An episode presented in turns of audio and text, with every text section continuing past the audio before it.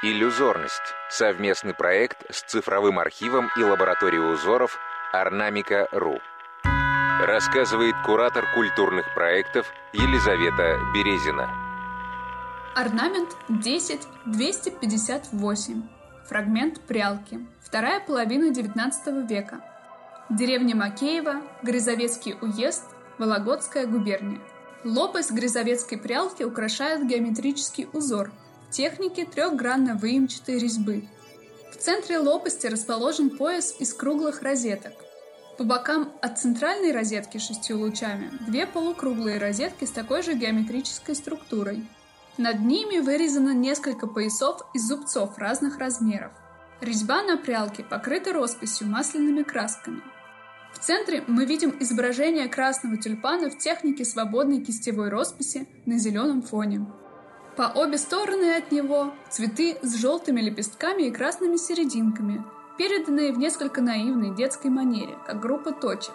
Фигурная ножка прялки выглядит нарядным стеблем, как бы поддерживающим центральный цветок. В Грызовецком уезде прялки, украшенные росписью поверх резьбы, встречались гораздо чаще, чем не раскрашенные.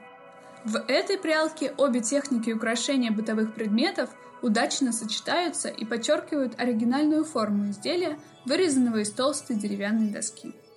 Творческая ассоциация от Полины Осиповой, художницы.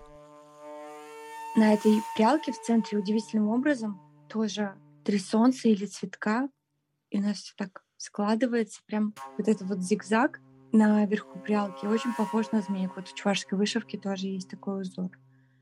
У меня есть просто книга со всеми расшифровками всех стежков, и я так расшифровываю вышивки моих барбанушек. Вообще, форма этой прялки похожа на какого-то человека, лесного жителя, какого-то такого таинственного зверя, существа, или, может быть, это даже леший. Он такой темно-зеленый, с огненными тремя глазами, с двумя ногами, с хвостом.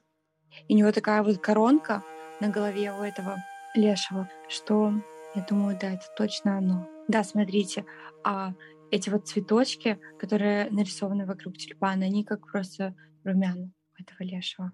Изучить узор можно на сайте ornamica.ru slash podcasts.